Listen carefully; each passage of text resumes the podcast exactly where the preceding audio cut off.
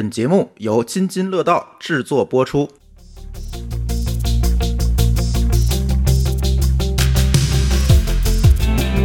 好，各位听友，大家好，这是一期科技乱炖。呃，跟大家聊天之前，又要占用一点时间，是吧？哎，呃，今天正好是我们节目的。如无意外，节这期节目应该是第三百期。我今天在这个小宇宙上翻了一下啊，小宇宙上翻了一下，好像真的这个能做三百期的节目不多。嗯，二百多期的有。嗯，咱们科技乱炖都三百期了。不是不是，整个津津乐道啊啊，已经三百期了。哎呀，就不特意庆祝了哈，但是可以跟大家嘚瑟一下，这个三百期的节目没几个啊，我们三百期了啊。呃，但是紧接着呢，就有一个事情要跟大家说了，这个，哎，我们这个七月十号到十一号啊，在北京的朗园儿有一个播客节的活动，这播客节活动是播客公社来举办的，今年等于是第二届。当然了，这个在第一届是前年办的，就是因为疫情的原因，去年其实就没有办，今年赶紧办一下。如果大家愿意去到我们播客节的现场见到我们，我在那儿有一摊位哈，如果想要见到我们，可以去买票了。呃，我会把我们的购票链接放在我们的 show note 里面，大家可以去买票。如果你通过第三方的客户端去听的话呢，可以在我们的公众号里面。津津乐道博客的公众号里面回复“播客节”三个字，“播客节”啊，不是博客节，“播客节”三个字，然后就能拿到购票链接。现在有早鸟票，还是比较优惠的，可能几十块钱吧。大家如果想七月十号到十一号跟我们去热闹热闹呢，大家可以去买票。然后呢，同时跟我们到场的还有一众的博客，什么呃黑水公园啊。呃，黑水公园啊，以及黑水公园啊，啊，就是反正挺多的，对对对，挺多博客，大家那个回头你们回复那链接就能看到有哪些博客参加，因为现在都还没传奇，还有。不少博客陆续的报名，但是很多大家耳熟能详的这个博客呢，都能够在现场的见到他们的主播，抓着活人。呃，我们在现场可能还有我们一些周边，还有一些小活动。呃，到时候我们看吧，怎么跟大家热闹一点，热闹热闹。哎，对，反正就是这么一个事儿。博客节啊，大家愿意参加的话，赶紧去买票啊，在我们的 show note 或者在公众号里面回复“博客节”三个字啊，拿到链接去买票。嗯，今天第一个话题啊，嗯。六幺八过去了，啊，终于过去了啊！今年六幺八，其实我们这边还挺忙的，就是大家也陆续听到了，呃，好几个所谓带货的博客吧。其实更多的还是介绍介绍我们这些合作伙伴的品牌，但是蛮多的，大家纷纷也希望通过播博客呢去推广推广自己。但是呢，其实感觉今年的六幺八不如往年这种所谓的各种购物节，什么双十一、六幺八就没有这么热闹。我不知道是什么原因，所以今天我们几个人想聊聊这件事情。跟我一起聊天的，除了某个老师和老高以外呢，我们今天有位新朋友，电商行业的资深从业者，也是我们资深的听友小彩虹同学。大家好，我是小彩虹。哎，你你上过节目吗？没有，之前去美西的时候有说过上，但是错过。哦，对，美西的时候就是给你摆了一个排位在节目里。对对对对，排位哪个排？你也不不不重要，不重要。对，呃，哎，说说吧，这个呃，大家都买啥？我先说啊，我其实还我我刚才看了一下购物的 list，其实还没少买哈，买了一个 MacBook Air，呃，当然它有优惠买的哈，七千原价。可能八千，可能好像是啊，七千九百九十九吧。然后他那个优惠完了，好像是七千二还是七千四，反正买了一个 MBA，然后买了一把人体工学的椅子，就是那个保有金豪币，哎，不怕给他做广告，反正就是那个那个东西，大家也都知道那牌子。然后还买了一个，因为恰巧我们这个我家这个打印机啊，非常，哎呀，非常有眼力劲儿的，在六月十七号坏了。所以买了一个激光打印机，哎，这激光打印机当然不不贵啊，八百多块钱，很便宜这个东西，所以也没少买东西。我完全把这茬给忘了。嗨，对，就是我发现的时候啊，其实我是因为我要发快递，嗯，快递小哥告诉我说，哎，这个最近可能快递走得慢啊。我说怎么了？他说你不知道六幺八吗？对，他说这六幺八呀，然后我才突然想起来，哎呦，还有个这么个节。你看，好像确实今年热度不太行，都都大家都忘了。对，可是可能平时想起来也是因为各种媒体会推这个活动嘛，嗯，投广告什么的。今年好像看见的少，是看见的少，所以我就我就没想起来这事儿。嗯，老高也没少买东西吧？我我正好是赶巧了，那个创维推了一款那个四十八寸的 OLED 的显示器，嗯然后呢，他是要求你先付一一百块钱，然后到六月十八号的时候要付尾款。嗯，其实当时我还没想得出来这是六月十八，是六幺八。你等我付了钱的时候，我才想到是六幺八。嗯，然后正好看到有一个便携的那个 OLED 的显示器，我就又买了一个。而且因为他说你是京东会员的话，能便宜五百块钱，所以我还买了一个京东会员。这个其实这么算下来，是我在历在历届六幺八里边花的钱最多的一次了。我是买了三个照相机，我刚才看了一下，哇，三个我对，买了一个微单，一个富士的带仿胶片效果的 X 一百 V，因为看到价格比平时低了很多，剩下就是一些小物件，然后像百度网盘会员之类的，因为这些权益类的，我感觉现在六幺八还是比较明显的有折扣的，还有小米电视会员。最后唐导的被子我最后想买，因为考虑到换被子要考虑到旧被子放到放到哪儿的问题，就纠结了很久，下了单最后没有付钱。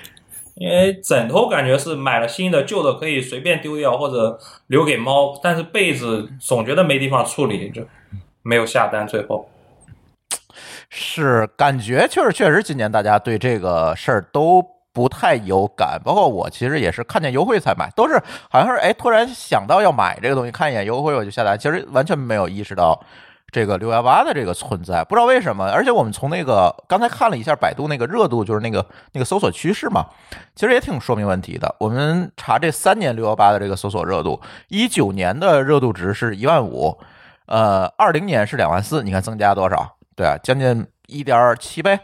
然后二零二一年就是今年，它的热度值只有一万，可能还不到，勉强到一万。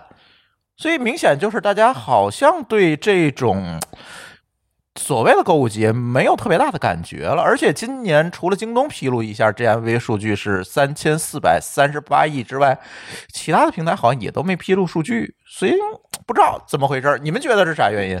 我觉得是刚才说那个原因，就是可能各大电商平台这次广告投放，我猜没有花那么多钱。这当然这也没有证据啊。我我自己感觉这种电商就是现在购物节越难越有实际的转化，就是有一个情况是他把整个的购物节奏拉长了。以前双十一只有一天，六幺八只有一天，但是现在实际上整个六幺八的促销从五月份开始，我手机上就频繁的收到各种优惠的短信。嗯，到了六五月五月底的那一天，手机短信就一直叮叮的响个不停，就是特别多，让人产生抵触情绪。然后因为他把时间拉长，就有些产品我自己在看的，有些是六月一号最便宜，有的是六月十八号最便宜，就是规则让人琢磨不透，就是想着反正买买不到价格最低的，不如谁用谁买，也减少沉没成本。我自己感觉是这个样子。那从你专业人士的角度去看，他为什么要把这个时间拉长呢？首先，就我觉得这个，我们最早在阿里做双十一的时候，就是头两年，我在的前两年，就是每次双十一确实像打仗一样，我们差不多提前半个月准备布置作战室，所有的要提前封网，所有的设备扩容。最早最早两年的时候，银行的各个渠道经理还会在公司专门设置。设置坐席，就是解决当时快捷支付的一些问题，或者银行支付网关啊，当时是会堵在银行嘛？对，因为当时是快捷支付还没有很好，后来就是做了很多调整嘛，包括余额宝付钱有优惠，再后来是普及快捷支付，所以说可能是因为出于这对这种峰值的压力或者是这种考虑，所以他把整个时间弄得把这个时间拉开，再加上六幺八或者双十一当天，其实很多人可能没有时间去购物，所以这个也是一个考量。我我自己感觉是这样，所以这个也是解释了，可能也会解释为什么没有披露数据的原因。因为现在整个购物节时间已经跨度非常长了，就虽然就是大家的购物热情不是太高，但是每年的六幺六幺八这一个月或者双十一这一个月，仍旧是大家购物比较集中的，就一年两次嘛。对，所以这个时间跨度长了就很难统计，因为你很难去区分实际购物节的流量和自然流量。就有些人正好买东西买在这个点，或者是六幺八去买，或者这个节日，所以这个可能也是他们为什么没有披露的一个其中一个原因。嗯，就是已经不好披露了。对，双十一之前几年最刺激的事情就是第一秒多少钱，前四秒多少钱，十五秒多少钱。现在他已经把预售或者付定金这种东西拉拉长到六月十一，六月拉长到六月一号，所以这个东西一个是统计难，另外一个可能数据不是特别的好看了。对，可能有这个原因。没那么刺激了，看对啊，你比如说你今你今年做个一千亿，你第二年做做两千亿，大家觉得很牛逼；但你第三年做个两千一一百亿，大家觉得哦，那是你应该的。对对吧而且我觉得现在这种所谓的优惠啊、抢券啊，似乎对大家的吸引力是不是越来越小了？这我自己的观感，我不知道其他人会不会有同样的感觉啊？其其实它不如干脆的打折，但是你想，它的成本也不可能无限制的打折呀。包括今年可能这个供应链成本好像也在提升，所以这个能打的折扣其实也不多。说白了，很多的这种电子产品。今年我觉得根本没有看到什么折扣，除了苹果以外，苹果今年不知道怎么了，发疯似的，就是就是在京东上折扣特别大。可能也是是不是有一堆库存呢？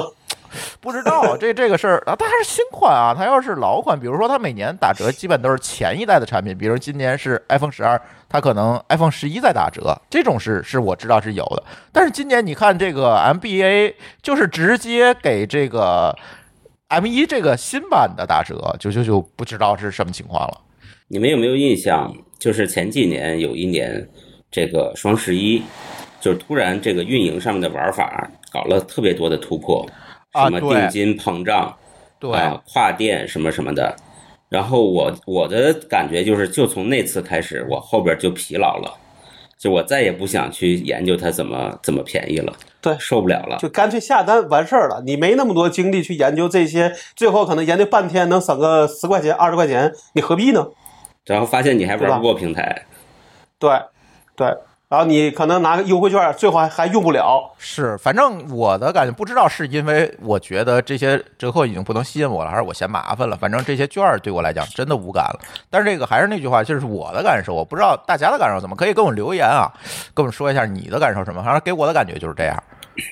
对我感觉这个地方还有一个问题，我不知道是我关注的公众号还是听的播客原因，我的信源里面现在特别喜欢鼓吹警惕消费主义，然后鼓动 断舍离，就是特别多的人在那种宣扬一些二手平台，或者说出掉自己的闲置物品，要小而美的生活，就是我感觉这个可能也是一个方面，因为最近这种文章看的越来越多，对这个这种反动文章还是要少看，我们要鼓励消费，拉动内需 啊。不叫合理消费。呃，反正我感觉是不是还有一个原因，就是这个流量天花板到头了，这种集中冲刺啊、早就高举到头了高打的这种玩法，其实带来的这个边际效益是不是在递减？彩虹，你有现彩虹，你是不是你你？我觉得你是在行业内嘛，是不是也会深切的感受到这个流流量红利的这个这这这个确实现在是不太给力了。对我们自己公司，现在我做的这家公司，我们是做电商直播的。最早我们是做供应链，风口啊，对，最早我们是在做供应链，等到后来的时候，我们就在转去做，算是一个 TP 公司，淘宝 partner，在做一些为商家赋能的事情。但是我们做到现在会发现，新签商户越来越难，老的商户、老的客户也要花很大的成本去维护，因为现在一个是整个整个蛋糕是有数的，然后各个平台都在做。淘宝一个，蘑菇街一个，然后包括现在抖音、TikTok、出海这些，就所有平台都在瓜分有限的人，实际有消费能力的人不是太多，就流量分的特别散，每个平台都有一部分，每个平台都有一部分，就是我们很难去花钱，或者是就现在流量已经不是花钱可以直接买到的了，买到的很多流量都是无效的。嗯，然后单在一个平台内，比方在，比如说在淘宝，在淘宝直播的平台，基本上百分之，可能百分之八十以上流量都被头部的大 V 分走。李佳琦、薇娅，就是这两个公司可能就拿到了，就包括他们下面的 MCN，可能拿到了整个平台得八十以上的流量，所以就是小商家做起来也越来越难。中央部商家又是有钱买流量，又不好买流量，就是现在投直通车可能就是都不如以前好用。是不是商家也会有这样的流量焦虑？我们现在很多商家都在要求我们要转去做抖音，因为之前的话是怎么怎么讲呢？就是淘宝的流量是一个机器分的，但是和抖音这种是不太一样。抖音这种它因为自己一直在提示兴趣电商嘛，它还是通过这种叫每个人兴趣给你通过机器分析、机器算法来给你推的，这个流量比淘宝流量好很多。淘宝可能是根据一个标签来给你推，嗯所以我们现在很多商户有的都是已经在放弃淘宝的平台，转去做抖音。但是抖音有一个另外一个问题，就是说实际播的时候，如果一个短视频踩到风口，可能会这一天成交额会很很厉害。但是如果是不是这种情况，可能销售额也很一般。就是其实倒是跟直通车相比，由确定性变成了一个不确定性了。对，但是这个门槛是比这个平均值是比淘系的可能要高一点。嗯，因为毕竟它的流量的利用效率会高，因为它是基于兴趣的。对，嗯，而且现在新增用户是不是也不多了？这个互联网的它这个增长规模就到到了这个节点上了。基本上我所知道的所有的大的平台想拉新都特别特别难。嗯，所以大家其实是在抢这个存量的用户，对，应该是现在是在还是在重新激活存量。召回嘛。对我突然还想到了一点，就是其实我们之前说的，就是找不到新增用户，其实用户还是空白的用户还是很多。但是有一件事情就是拼多多，就拼多多其实瓜分了很多这些原本不是阿里或者是淘宝这些京淘宝淘宝或者京东用户的人。就我举一个例子，就是我我父亲其实。之前淘宝、京东他都没有用明白，就是付钱或者是注册用户、填地址这些东西都不会用。但是拼多多我是没有教他的。然后之前回去看我爸拼多多买的购买记录，都是修家里的一些，比方说水壶的提手坏了，或者是家里的一些桌子底下垫的垫的，他自己在拼多多买的，就是都特别便宜，单价特别低，一两块钱。我问他怎么买的，他说点完一下，直接填上地址，提交订单就好了，还特别便宜。嗯，对，这个它是精简了一个购物的路径，就这个也可以可以，就是一定程度上解决，就是解释为什么我们六幺八会越来越疲于消费，因为拼多多它给人的一个整个的消费链路是非常短的，可能就两步，是是搜索搜索在最前端的，嗯。要么是最便宜的，要么是销量最大的，就是选择的空间很少，也不会有各种各样的优惠券的这种叠加或者是叠加满减，就是非常的简单粗暴，所以说这个可能也是它占有就是快速崛起的一个原因。另外一个就是刚才老高讲的一个玩法，就现在整个电商平台，就是这几年都没有出现什么新鲜的东西，每年都是在养猫、叠猫猫，或者是什么组队签到打 卡，就是盖楼。对这个大家都比较疲劳。对，就这种游戏化营销，我觉得现在可能年轻人真的会嫌弃他们，因为这种营销行为真的就是，我觉得啊，是过度的侵入了他们的一个社交空间。就是其实大家都不愿意去发朋友圈，帮我砍一刀啊，或者集个啥东西啊。其其实不知道啊，这可能又是幸幸存者偏差，但是我周围人至少就不会这么干了。所以这个地方其实有一个点啊，就是我们在这个商品的单品层面，就是 SKU 层面，其实还是有大量的这个新增市场的。哎，比如说他从来不坐飞机，但是用盲盒的方式体验了一把飞机。嗯，他从来不买苹果手表，但是你一打折就买了一个，对吧？对，但是呢，我们发现，在平台层面实际上已经零和了，嗯，但是在单品层面其实有巨大的市场，仍然有巨大的市场。所以现在是不是这个市场变成了一个什么呢？就是你越做平台越完蛋。过去平台是一个赚钱工具，但是现在平台都完蛋了，所以我觉得平台还赚钱，但是平台到了天花板了，它已经没有什么招数再去让自己再去增长和再去扩大自己的价值了。嗯，对，所以说现在的新消费啊，现在的这些做新型的饮料呀、食品啊，乱七八糟东西，他们都纷纷的起来了。都是在这个，在这个怎么说，就是具体的某个行业里边再去做创新，对吧？也就是说，这个有一个非常流行的一个说法，就是我这也想跟彩虹去确认一下，就是说这个电商平台慢慢的被货架化了。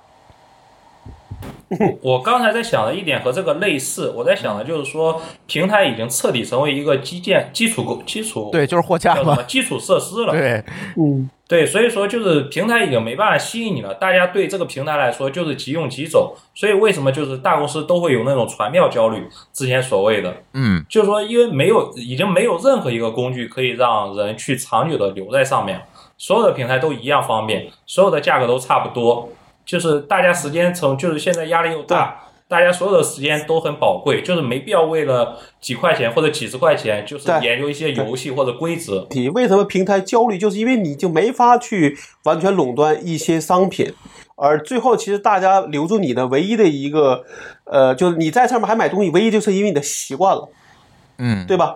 使用习惯。就比如说我用京东，但是我发一个商品链接给我一个朋友，他说有没有淘宝链接？嗯，其实那个东西在就就比如说可能淘宝上也有，京东也有，但是只是因为说他经常用淘宝，对吧？那我可能我就得去淘宝上给他找个链接再发给他，只是因为习惯，所以还在上面买。这样的话，其实那你说平台能不能他能不焦虑吗？因为他没有真的东西能够留住用户了。这个让我想到另一个例子，我老家就是一个十八线的小地方嘛，然后我们那个地方大超市开的特别多，然后我妈经常给我妈打电话的时候，我妈在讲新开了一个超市，离家里走路五分钟，就菜特别便宜，鸡蛋多便宜，每天限量多少个，然后过了几天边上又开了一个，就大概半年的时间，我家就是步行十分钟范围内开了三个大的超市。就对我妈这种消费者来说，可能是比较开心的，因为他们互相打价格战。就鸡蛋以前两块三块一斤的，现在可能就要一块钱给你卖十个，和这种电商的竞争一样，大家都在拼命的想把人拉住，然后靠高客单的东西去买，去去获利。比方说电视或者洗衣机或者冰箱这种高毛利的东西，但实际上这些东西又会转到线上，就是说，感觉大家都在互相伤害一样，最后谁都没有得利，得利的是消费者。然后等到最后三三个超市都明白过来，把价格提上来之后，然后消费者又会就转去其他的平台，就是没有永远的平台，只有永远的优惠。这就是商业嘛，对吧？就是如果只能是，如果钱就能就如果简单就能搞定的事儿，肯定是最后大家就比谁谁有钱。就没有壁垒嘛。对哎，你这么一说啊，就是我听你们说，我都替这些平台焦虑。早些年咱们在做互联网创业的时候，大家都在做平台，大家都渴望做平台，对吧？对，然后我们讲的就是说，我们做平台，我们要成为人这个日常生活中的基础设施。对，基础设施规则的制定者这种，对，这是我们的目标。嗯，但是你发现，哎，你做成了基础设施，又管道化了，哎，然后又焦虑管道化的问题，微信、淘宝都会都会这样，对吧？对。这个简直是魔咒。但是你你还记得不记得当年可是微信管道化了中国移动啊？对，不，我觉得这个事儿还这个还是因为你焦虑，你总是觉得说，如果这事儿我不往前走，我就是原地踏步，我原地踏步就是在往后退，嗯，对吧？那这就是因为你过于焦虑。那你那那你这么反过来想，美国的这种公司，不管是亚马逊还是咱们说那几家公司，它有没有它的天花板？那也有，但我觉得他们可能就没，就至少从员工从所谓这种这种这种这种内卷的角度上，他们并没有那么那么的焦虑，可能也焦虑，也在试探有更多的这种怎么说去做一些新业务。但是我觉得中国这些互联网公司明显比美国的互联网公司焦虑的多得多。而且今年是有一个非常流行的词啊，就是这个私域流量，这个也挺有意思的，就是大家都在喊着要做自己的私域流量。其实我非常能理解，就是他们其实要把平台进一步的 OTA 化，甚至要抛弃平台自己干嘛，其实就是这样一个 这样一个想法，就是因为平台上的流量和用户太贵了，那他希望把流量和用户留在自己的这个私域内，但是呢。我不知道啊，大家可以分头说。反正我的感觉呢，就是所谓所谓的私域流量，绝大多数的商家和企业都做成了微信群。私域这个词提了应该有两年、三年了吧，就是感觉就是所有人都在吹这个私域的概念，但是一直没有看到一种非常好的私域的落地模式。大家在讲私域，或者是谈私域，或者说自己要做私域的这种情况，等到最后都是在加了一个客服微信，好一点的话用一个企业微信，然后把所有人拉到一个客户群里，然后定期的群发消息。我觉得这个人这这个工具做的除了骚扰，就是对我来说没有任何实际的作用和价值。这个私域流量，我前两天在群里分享了一个啊，就是呃有一个人还挺有意思，有一个专门做私域流量电商的叫小红帽。嗯，这个这个人呢，其实还是我们小区的一个邻居呵，啊。你们这个真是高端小区。对，后来因为我媳妇儿呢在加在他的某一个群里边，经常在群里买东西。他这个，对他这个我了解了一下，他的量确实做的比较大。嗯，他群就不知道有多少个了，但是他的公司其实只有二十多个人，然后他每年的这个流水呢，可能是几个亿吧，就是靠微信群来卖货。嗯啊，然后我跟我媳妇儿探讨了一下，当然也聊的也不是很深。我说这个采访他为什么老老愿意在这里头买东西？这同样的东西淘宝没有吗？然后他讲的这个这个群的给他的来说，它的价值是，呃，确实做了一些商品的筛选，嗯就是它不是那种你在淘宝搜一个东西，你能搜出搜出五百个，然后你再来挑，而是说它一般就是做单品，这一个品类就这么一个，而买来以后呢，通常也不会有坑，就是它通常跟淘宝上的价格也不会差很多，但是它有这么一个筛选的动作在，然后大家就觉得比较省事儿，就靠这么一个从从商品角度来讲，就这么一个附加价值。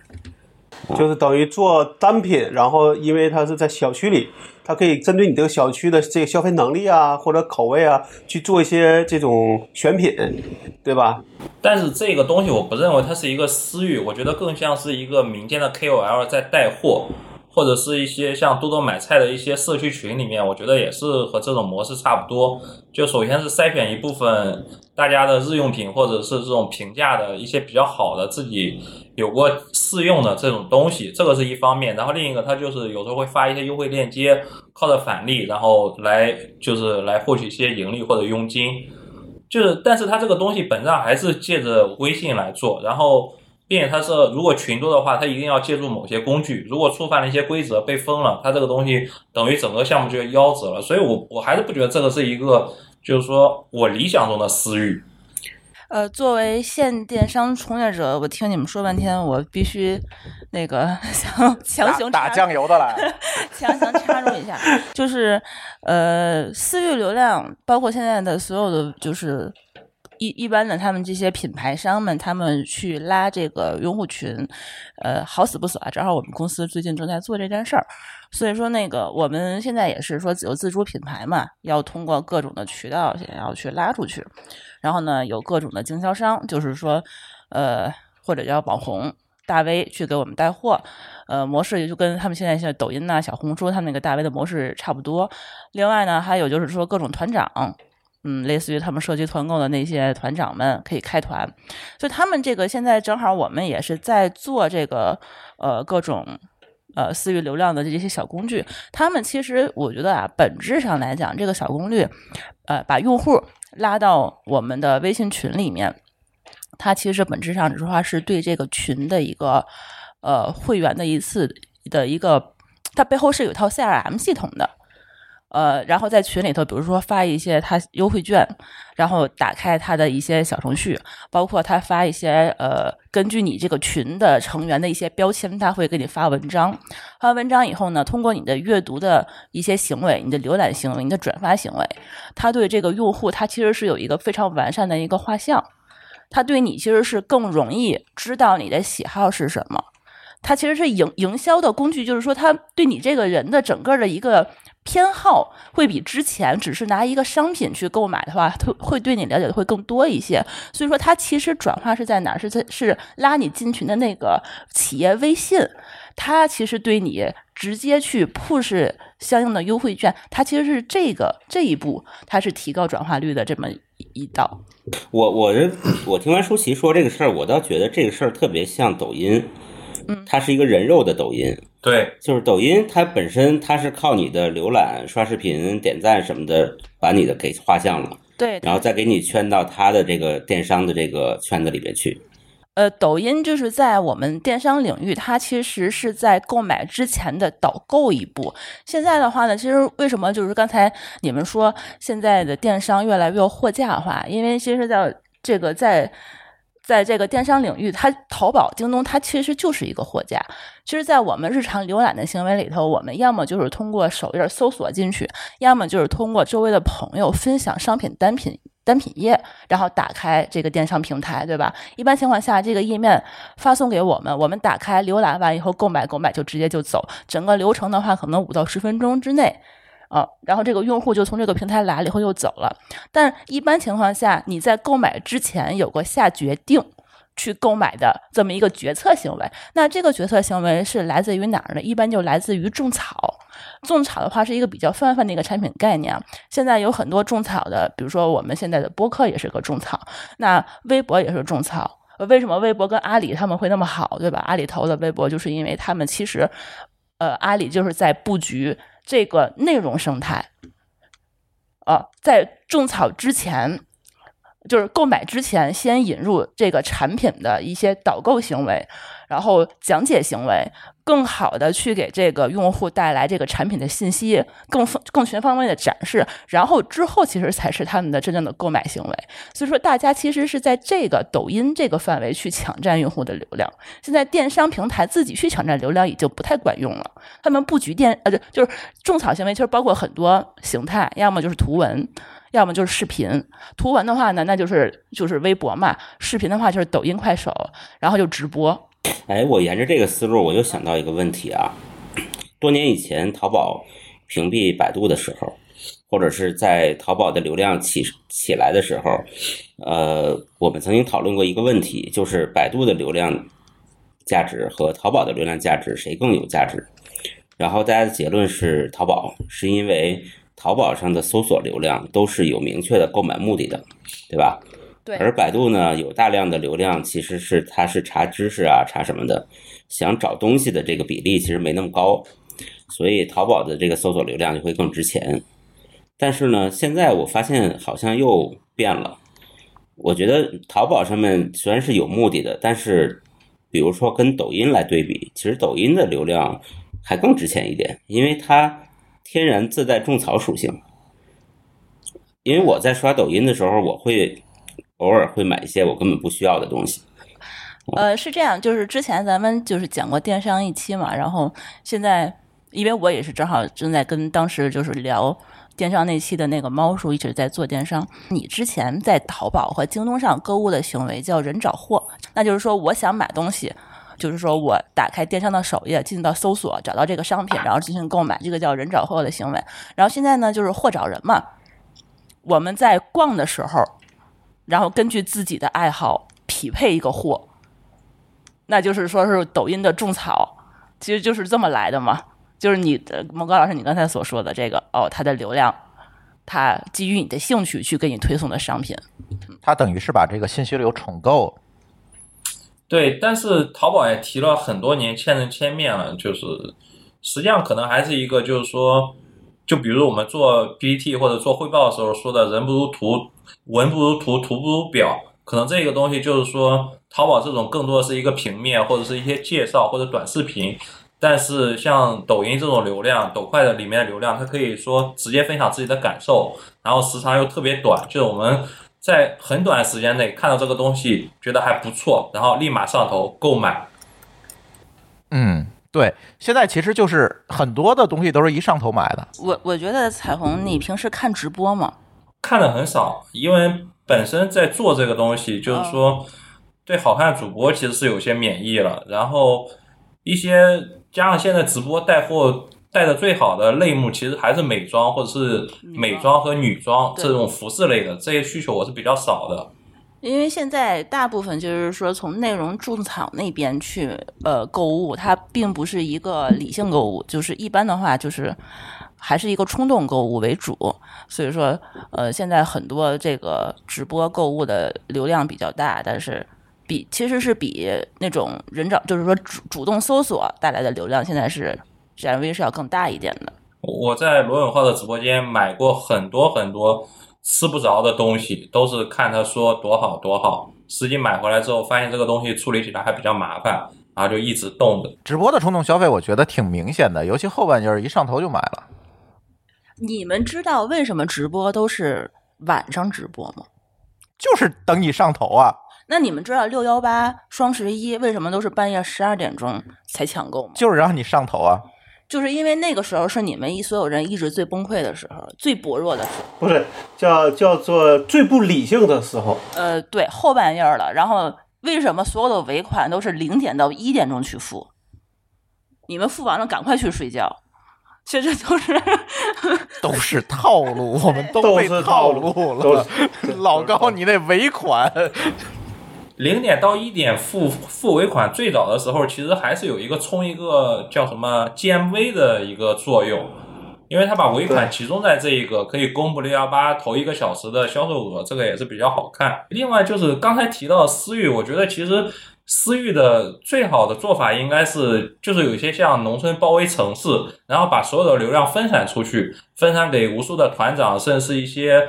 路边的小店，或者是小的便利店或小的加盟超市之类，这种可能是一种正确的私域的做法，就把流量完全的分散掉，各个平台都有，短视频平台也有，然后像小红书也有，然后朋友圈也有，这才是一个正确的流量做法，而不是集中在某一个平台或某一个工具上，这样做做做做到最后，你所有用户还是在基于平台。是，反正我觉得，咱还说回六幺八这个话题啊，可以总结一下我们今年六幺八这个打引号的带货的这个成绩，以及我我我觉得会有一些问题的地方。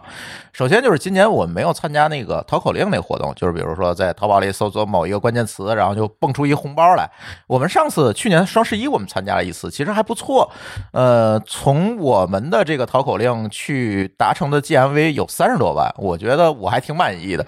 这个排全网第二是吧？就是不所谓全网，就是所有博客里面第二。呃，但是今年没有参加。一个呢，据说是这个淘宝给的名额比较有限，就是我想把这个有限名额留给一些新主播，让他们多试一试，这是一个方面。所以我跟老袁说，你别给我搞了，对吧？第二个呢，我确实也觉得大家对这个，就是我刚才聊的这个话题，就是感觉大家对这个优惠的关注度真的降低了。所以去年是三十万，今年要是做了，我觉得还真是有点难说。呃，除了这个淘口令我没有参与以外呢，我们其实带了三个货。嗯，大家可能在我们往期节目里也听到了哈。呃，第一个呢就是 o t o t 的燕麦饮，呃，这是一个商家；再有一个就是唐岛的夏凉被，还有一个就是蜜普的米线，这三家。然后前两家呢，其实是口播，就是在节目里我们给大家说一下有优惠，然后大家可以去买，简单介绍了一下他们产品。呃，蜜普的这个米线呢，算是一期定制节目，就是整期节目都是围绕这个老板的故事去聊的。呃，整体我今天找大家要了一下数据，我说你们把数据给我看看，我给你们做期节目。然后呢，现在看来呢，呃，效果最好的、二外最高的是米线。这个米线大概可能卖出不少了，真是真正的是不少了，呃，然后呢，燕麦饮是次之，但也不低，然后呢，那个凉贝啊，稍微有一点翻车，我感觉啊，稍微有一点，但是也没亏人家啊，ROI 也是够一了，也没亏，但是呢，嗯，我感觉就是这个被子的这个市场教育的呃程度还不够，刚才彩虹也说这个问题了，就是哎，这被子我可能是有点决策成本。别管是价格呀，还是它这个功效啊，可能还是有一点决策成本，所以，嗯，被子不特别好。对我觉得是这样，而且看上去呢，似乎就是从往期看也是，就是定制节目的转化率会比较高，感觉就是大家可以从这个节目里能够更加立体的看到这样公司的一个整体的啊一个形象或者产品的调性，好像似乎通过定制节目的转化一直。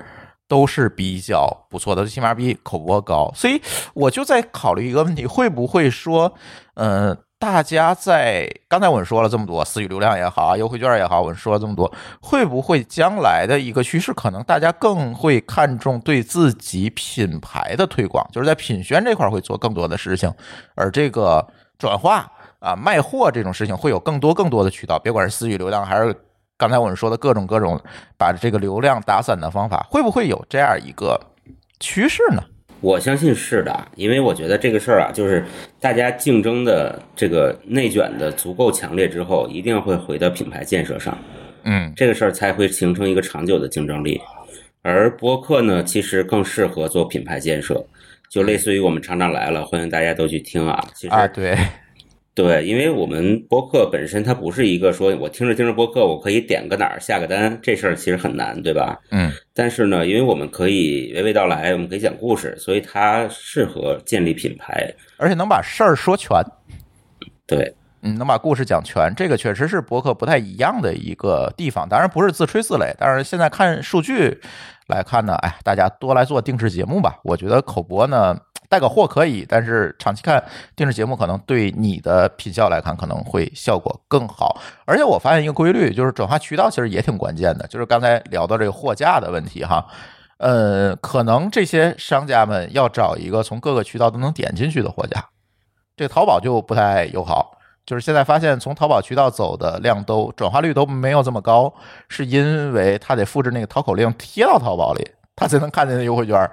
这个通过连接，比如说很多人通过微信去去进去嘛，但是微信肯定是没有办法跟淘宝打通的，所以这个就会丢失。因为我后台有一个活码，有一个数据的统计，然后我会知道在中间这一步其实就卡住了很多的转化。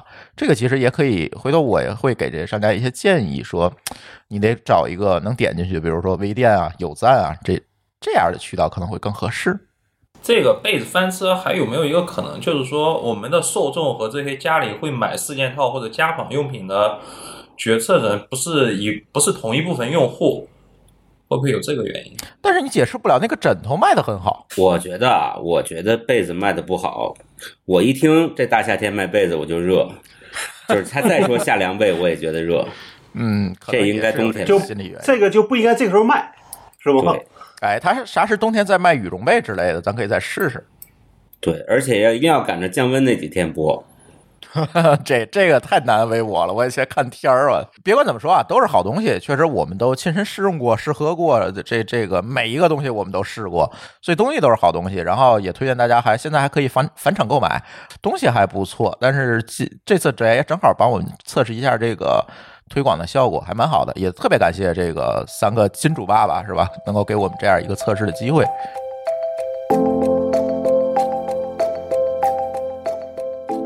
Windows 十一，它有点意思。它先是没有发预览版，然后就被泄露了，是吧，老高？他是先要，他是神神秘秘的要开发布会，嗯，对吧？然后，然后大家就猜是不是 Windows 十一，因为它里边有很多的地方其实是奔着十一这个数去指的，大家就猜是不是 Windows 十一。结果猜猜猜就泄露了它的那个预那个预呃预览版。然后后后面你就可以通过那个 Inside 的那个计划就可以装了，对吧？对我我在家里的不是在那个公司的台式机上已经装了一个，嗯，你觉得怎么样？怎么说呢？就是我比较赞同的两个说法，一个叫一个叫套苹果的皮儿摸安卓的鱼，对吧？是有一个叫面，一个叫面子仿苹果，然后里子反苹果。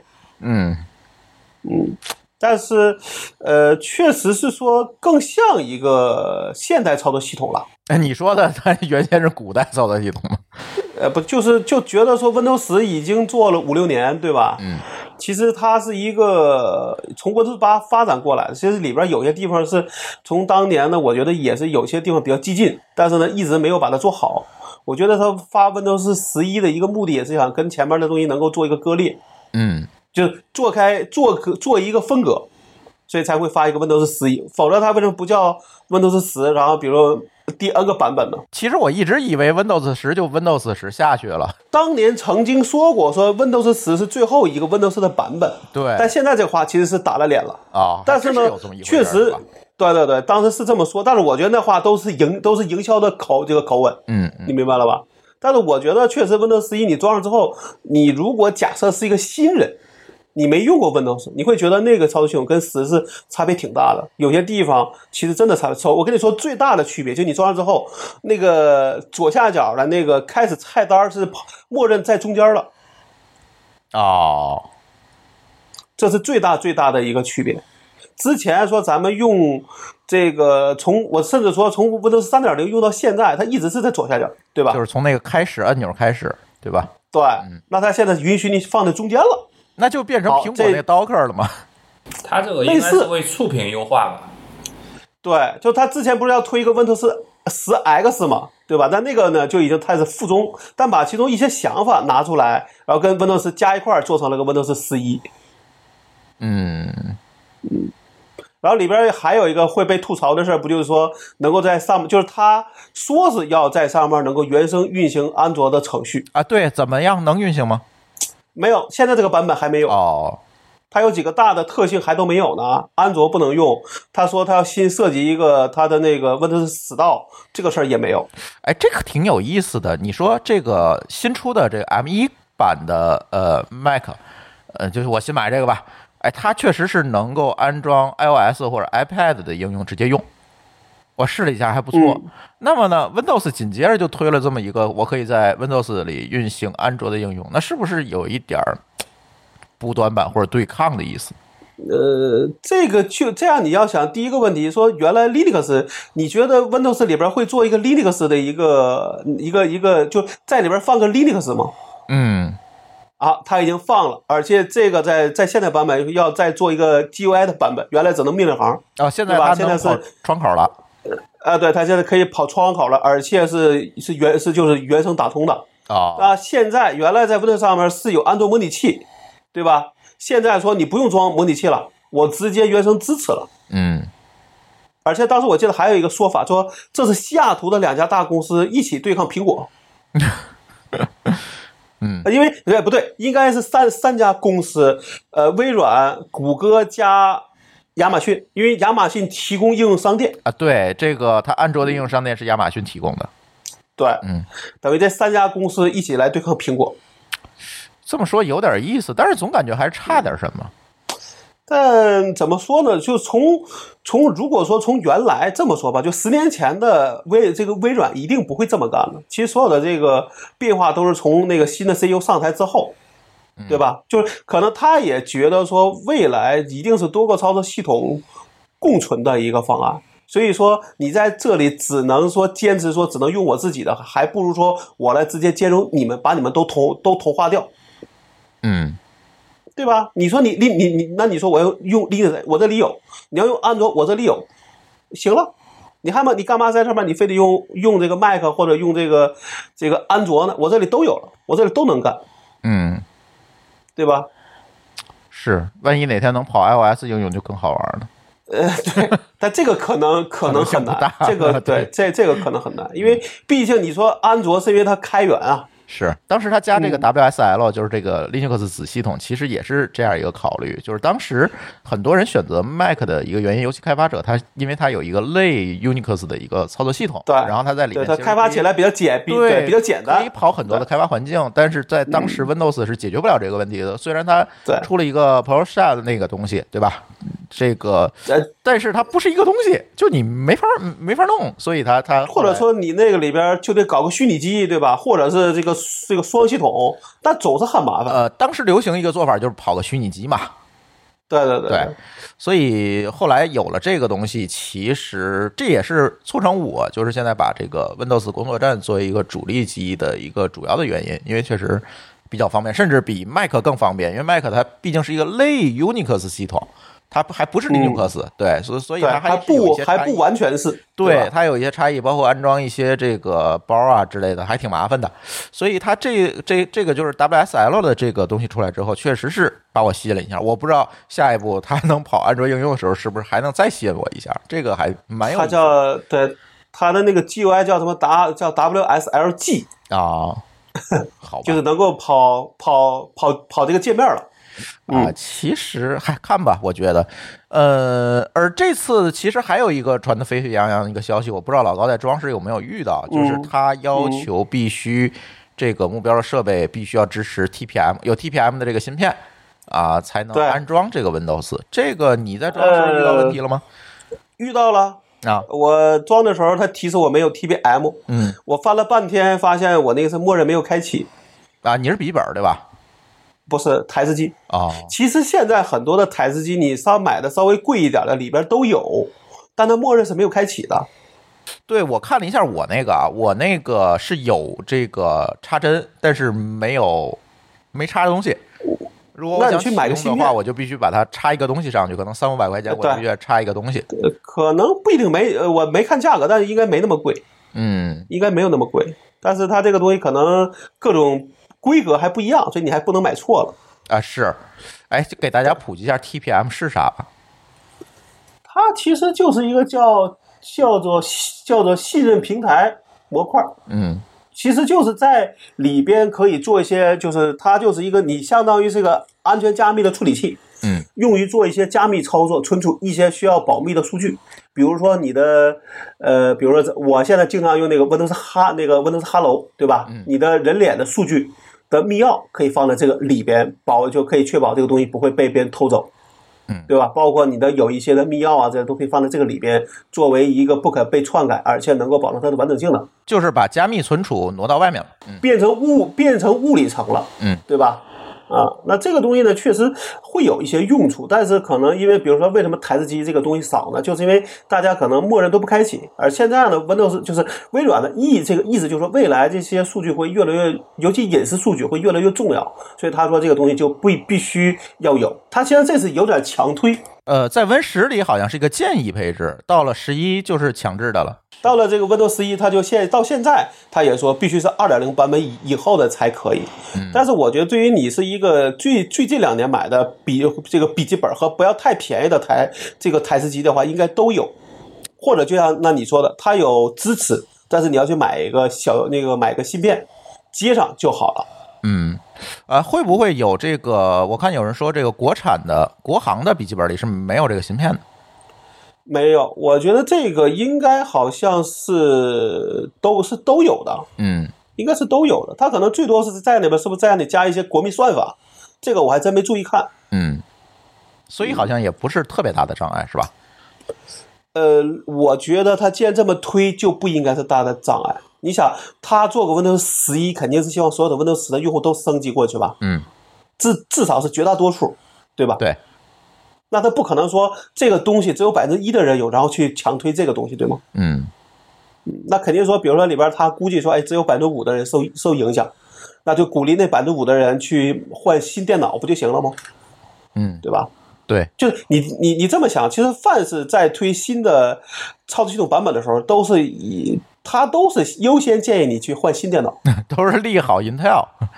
对对对对。但是我觉得这个平台模块呢，我看到已经有人说可以绕过去了，因为它它在平时的时候是用不上的。对，而且说到硬件，好像它对 CPU 的版本也有要求，对吧？它目前是八代的这个英特尔的这个 i 七，好，应该还是第应该是第第八代往后，和那个 AMD 的锐锐龙往后都可以。就是 i 七八级几级往后的，对吧？你要是 i 七七级几级，这就装不了了。对对，嗯其实现在最大的问题还是那个 TPM 模块，很多人它没有没有默认开启，嗯反而是一个最大的障碍。嗯，这 CPU 你只要是这三四年内买的，基本都没有问题啊。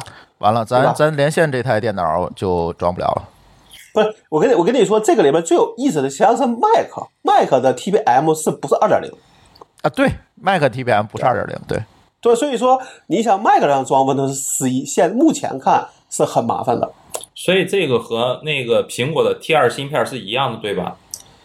类似，类似都就是都是把一些加密的东西挪到硬件层去了，因为觉得这样才是一个呃能够做一种对抗，否则你是软你是软件层的东西，他就觉得不够安全嘛，对吧？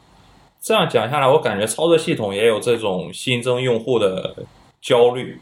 先是但是是 先是来装一个 Unix，然后现在来弄安卓，现在又开始学苹果搞一个硬件的加密芯片。我觉得这是一种天生的动力，就谁都想把自己的用户弄得多多的。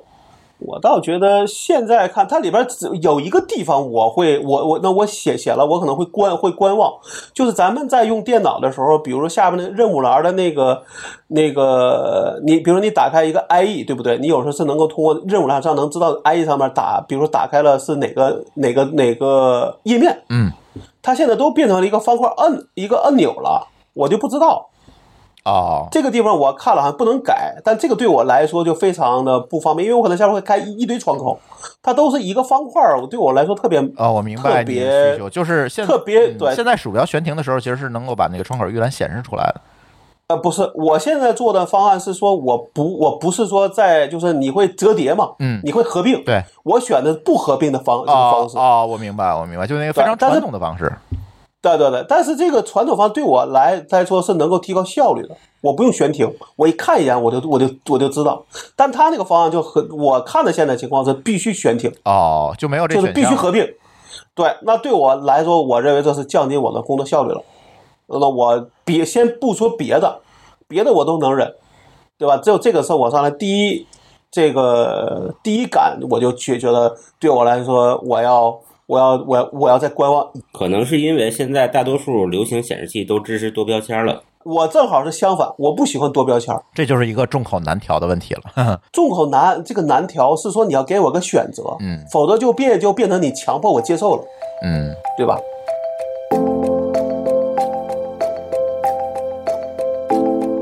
字节跳动推出 CDN 业务，也就是公有云的业务。这个消息出来之后啊，这个有人躺枪了。这个字节跳动的 CDN 服务商躺枪了，白山云啊，这个说字节跳动其实是他第一大客户，二零一九年为呃就是字节跳动给白山云带来了七点五亿元的收入，占它整个营收的百分之五十一，一半多。然后呢，呃，二零一八年其实才三点七六亿元，占百分之三十五，也是有这个增量。但是这这这事儿就惨啦，所以白白晨云整个的情况就会受影响。但是他发了一条声明说影响不大，但这事儿谁知道呢？对吧？所以呢，问资深 IT 人士某高老师一个问题：为什么这些大厂都要做公有云呢？又是一种焦虑吗？今天咱围着焦虑变了转了，今这天 太焦虑了。对，字节做公有云这个事儿，其实我记得咱们某一期好像提过嗯对，啊。然后呢，这个后来公布的时候，其实这个白山云这个影响是一方面，我记得还阿里也也影响还更大。就是他不用阿里云了，对吧？对对，这个影响这个钱数肯定比这个 CDN 可能还多。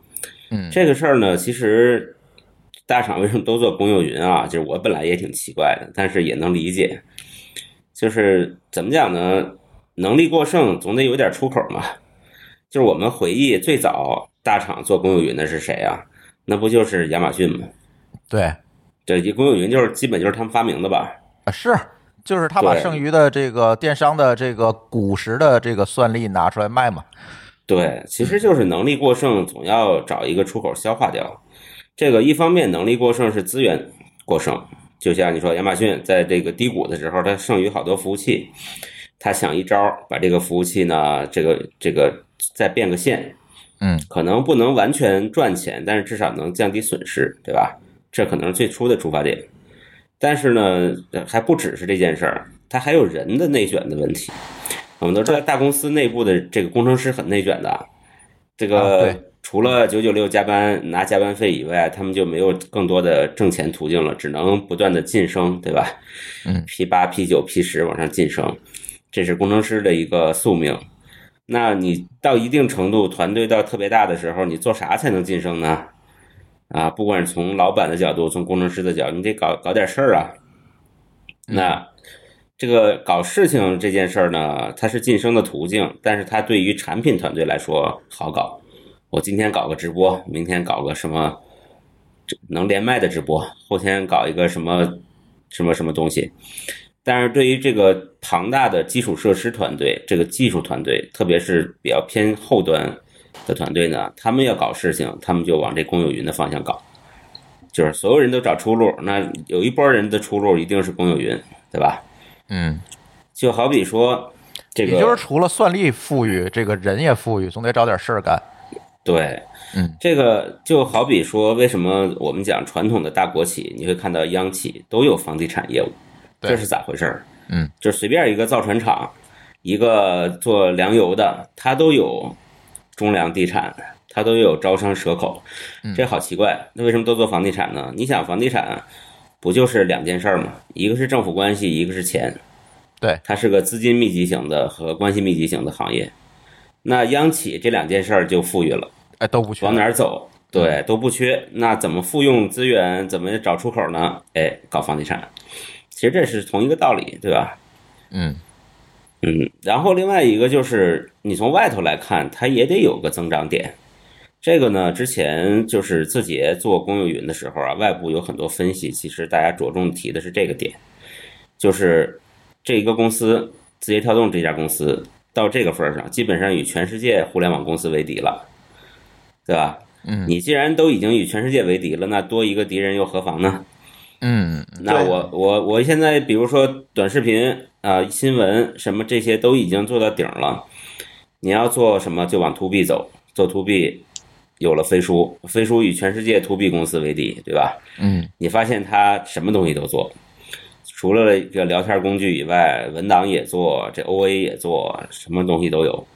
你是不是要引流到把大家引流到我们飞书那期节目了？哎，这这是你引流的。你发现飞书它既然什么都想做，那这个市面上和它的基础能力相关的行业，你说自己哪天出款饮料这件事儿挺费劲的，对吧？嗯得跟它本身的能力相关，又是一个对他来说是一个新领域。那还有什么呢？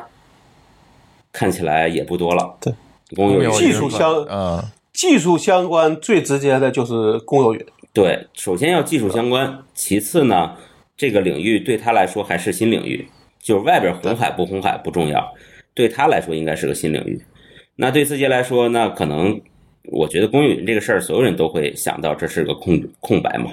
嗯首先做出来以后，自己就足够消化了，可能头两年业绩目标都不用对外卖，自己就消化掉了。嗯又能省这个肥水不流外人田，就是你所有的基础设施的投入都左左手装右手，对吧？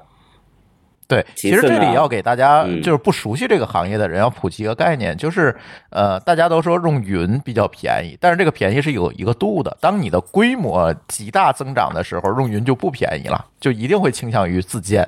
像字节这种公司呢，自建其实是一个宿命，它必须要自建。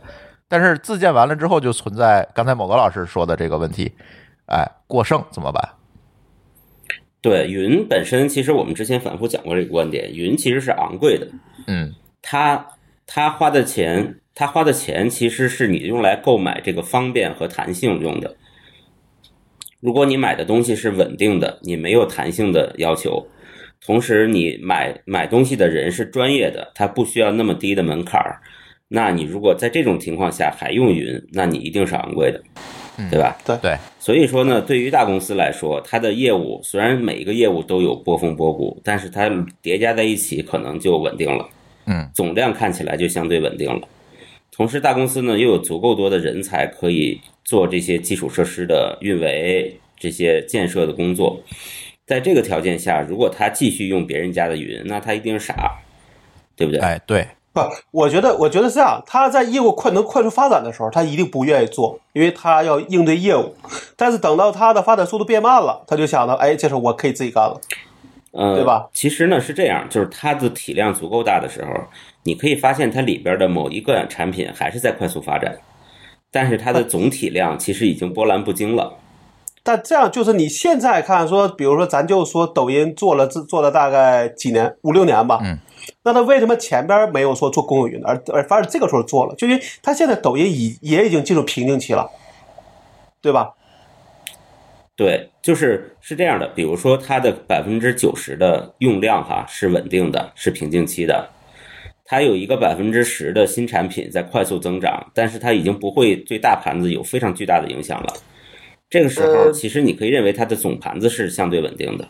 不，这个时候我觉得是一个这个问题。你比如说你现在哪怕说有一万人在做这些技术，你在你就你在你的业务快速发展的时候，这些人是没有没有闲的时间去做公有云的这些事情的。但你在你的业务稳定了，这些人的时间嗯没有出路的时候，他就该想到我要做新业务，要做公有云了。对，就是总归是刚才说的嘛，就是人人也闲得蛋疼，资源也对都淤出来了，那一定会走到这条路上去。所以你先不说他们，那你说滴滴也要做，也至少说过做公有云，而且也做过，美团也做过，但是这两个现在基本没有动静了，对吧？对，嗯，对吧？美团那放弃了，这个在对啊美美团是明确放弃了，但滴滴到现在可能就是算是低调放低调放弃。在我们这期节目播出的时候，滴滴已经上市了。啊，是吗？是吗？对我们录音之前得到的消息。好吧可，以，嗯，呃，美团它其实只是不对外卖了嘛，它的基础架构还保留着对内在使用。但我我自己觉觉得啊，说这事儿很难说每个公司虽就虽然咱能解释出来一堆呃原这个原因，但最后的结果是很难说。你因为有一堆的这个这个说这个技术人员，有一堆的钱，有一堆的投入，就能把公云做好。这个我觉得还是一个术业有专攻的问题。这个事儿呢，是一个猜到开头猜不出结尾的事儿。对对，没错。对我觉得我们非常能够理解，甚至分析出来他们要做这件事儿的决策的依据。嗯，但是我们真的难说他是不是能做成。哎，因为到了最后就不是技术问题了，嗯，对吧？但这里有一个挺有意思的想法啊，我我我我是有一点担心的，会不会出现将来这些大厂都干了，然后这些专业服务商，像我刚才说这种白山云啊等等，这些服务商就退场了，然后大厂逐渐的占领市场，然后就跟大厂做其他领域一样，然后补贴。然后呢，这个二选一，你做我的业务就必须用我的 CDN 啊，不能用别人 CDN，我的人为的去制造一些割裂，然后进而又产生一些在基础设施领域的或者云服务领域的一些垄断。我个人会觉会觉得那些像网速啊、白色云可能会活得更艰难，嗯但我相信他也会找到自己的出路。其实白山云到现在可能 CDN 已经不是它的第一重要的业务了，它现在好像在往也在往别的领域走，但是我可能没有那么熟啊，但我知道的情况是他们还在走。对，就好比说咱们讲海外，阿克曼是 CDN 的，不算鼻祖也是差不多了，对吧？是，哎，就是鼻祖，对。就是鼻祖。然后，但是但是我们现在会发现，阿克麦对外讲的他不是 CDN 公司，他讲他自己是安全公司。嗯，是一个是一个基于云的安全公司。对，难道他是这么想的吗？开始就是这么想的吗？一定不是对，这是逼出来的。对，所以一定是有一些，比如说亚马逊，比如说 Google，他们的这些 CDN 能力、价格对它产生了足够大的威胁，那他一定要找出路。他找到了一个出路，就是安全，而且做的还不错，他算是成功了，活下来了。那国内的这些 CDN 公司，纯 CDN 公司，白山啊、网速啊等等，我相信他们一定会面临找出路的这个困局。我我这我猜我猜他们也不一定都能找得到。呃，也都在找，但我是觉得这样，咱们哪怕就是说亚马逊跟呃阿卡麦的这个这个所谓的这个长期的竞争，但我们去年好像看过那个域名之间的这些解析数据，其实阿卡麦在大公司，就是咱们说的大公司，比如说世界五百强的公司的占有率还是很高的，并不是说这些大公司最后都去选择了亚马逊的 CDN 嗯嗯。啊，对，是这样，因为我像我过去的公司也是阿克麦的客户，嗯我们一年在阿克曼消费大概一千万人民币，嗯那其中用在 CDN 流量上的钱有多少呢？大概不到两百万，哦剩下全都是安全上面的增值服务。但在中国可能这个比例就会很难看，因为我中国可能比如说会更在意成本。呃，在在所谓的打价格战上，大厂肯定是比所谓的这种独立第三方的公司要有要有所谓的优势的，对吧？对，我觉得在在国内啊，这个发展趋势肯定跟海外是不同的。嗯，这个比如说，是不是可以复制一个安全的 CDN 公司就能成功？也这事儿也不一定。但是呢，呃，这个是细节的不同。但是大方向，比如说独立第三方 CDN 公司会越来越艰难，这个我我觉得是这样。一个是艰难，一个就会逼着他要要要在这个业务上边增加更多的东西。所以说，你看现在的会就没有所谓 CDN 的会，都在说叫边缘云边叫边缘计算了，嗯，对吧？这也是一种焦虑，变相的，也不叫变叫不叫这个焦虑，是在变相的去把自己的呃业务的内涵扩大了，对吧？所以这个这种公有云或者这种 CDN 行业，它的壁垒究竟在什么地方？其实太尴这尬了这个天在在很大情况下没有壁垒，并没有壁垒。就是就真的没有壁垒。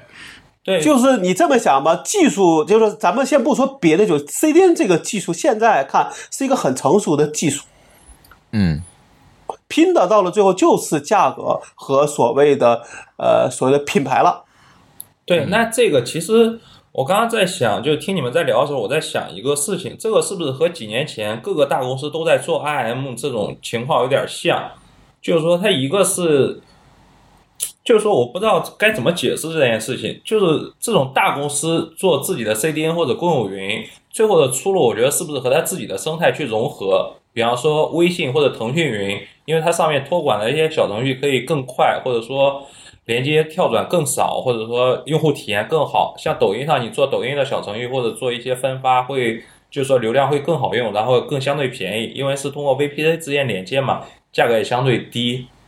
会不会是和这种情况有点相似？他肯定呃去会以这个理由去要求你用他的，对吧？但是呢，我相信在中国，因为抱到就这就叫什么抱大腿的事儿太多，大家对互相都有提防，所以说像这种独立第三方，理论上讲也有它的生存空间，只是可能没有那么大。嗯，但是 RM 和这种公有云，其实最后问题我觉得也是一样，就是迁移成本。你用惯一个聊天软件，你不会很难去迁移。其实应用应用软件有，但是 CDN 没有，对几乎没有。对对对，其实现在的公有云和 CDN 迁移成本几乎为零。嗯对，呃，如果是只是纯公公有云，可能还有说你的数据迁移成本，那个会有。我现在就被这个绑架了，所以我现在只能在青云待着呀。公有云你做到一定地步，你也不愿意换，因为所有的这个技术这个技术架构，你所有的这些熟悉程度，都跟你用了多长时间是有关系的。是，我想到一个新的事情啊，就是昨天听到的消息，就是阿里云又开始割了一波韭菜。就是那个高速通道是吧？对，阿里云的这个高速通道开始收费了。这个高速通道是什么意思呢？就是比如说我自己有一个线下的机房或者我的办公室，我要拉一根儿，但是我同时在阿里云租了很多机器。我为了做数据交换呢，我拉了一根光纤连到阿里云，或者是租了一根专线连到阿里云。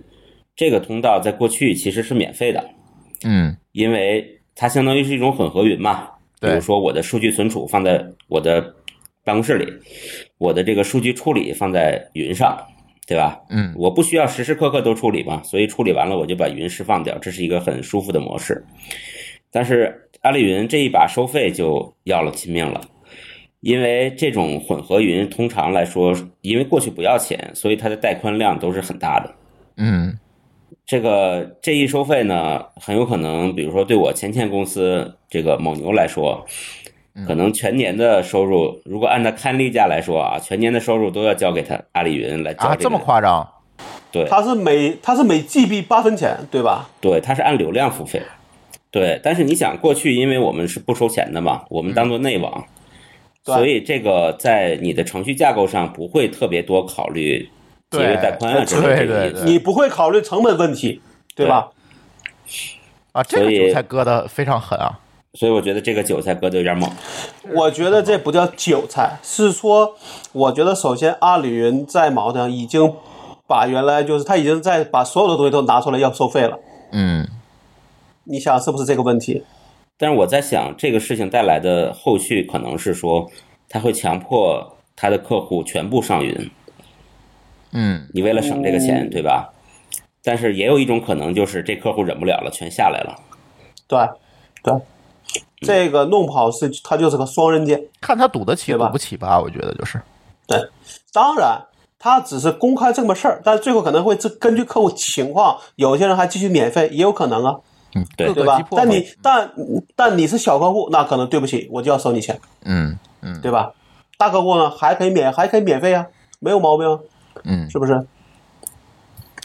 啊，很可怕这件事情。反正公有云这事儿，我总觉得会不会出现一种新的垄断和割裂，不知道。嗯在我自己觉得说，如果说你这么说，你咱们现在换一个是换就换一个问题啊，你现在珠峰你现在用的 CDN 是哪一家了？是大公司的吗？嗯，不是，那就行了。嗯你选择的不并不是大公司啊，嗯。但是我其实是把大公司的关键业务和小公司的非关键业务就是混在一起用的，对啊，就是我把你想，不能丢失的东西放在大公司，把一些随便可以签的放在小公司。对啊，那就是你是至至少你要考，就像当年 IBM 要求英特尔把它的叉标六的授权给 AMD 是一样的，嗯对吧？哪怕是个互相备份的，嗯，是是不是？是。好吧，那我们这个 CDN 这事儿真的应该且看，回头我们也可以试用一下字节的 CDN，看看有没有机会去评估一下，是吧？它的报价是多少？是多少钱呢？没有，我得找，你知道吗我得找小白问去啊，找找他就可以了。嗯，对对，问问他吧。对。行，反正今天这期乱炖时间也不早了，我们就先聊到这里吧。今天特别感谢彩虹同学能够跟我们一起来录节目，我觉得以后可以多录，是吧？咱跟某个老师在一个城市，现在算是。对，对，没事儿，我们就约个饭。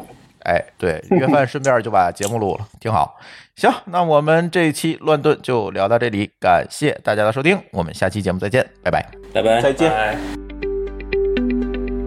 感谢您收听本期节目，同时您也可以收听我们制作的更多博客节目：科技乱炖、品质生活、津津有味、厂长来了、拼娃时代、串台、科技先生和蓝海之下。在您收听的平台上直接搜索即可找到以上这些节目。如果您觉得我们的节目对您有帮助，欢迎以购买周边产品的形式来支持我们。关注我们的微信公众号“津津乐道播客”，天津的津，欢乐的乐，道路的道，进入周边产品菜单购买即可。如果您愿意参与我们的更多讨论，可以加主播的微信号 d a o 幺六零三零幺，加入我们的听友群。本节目录音设备由罗德麦克风友情赞助。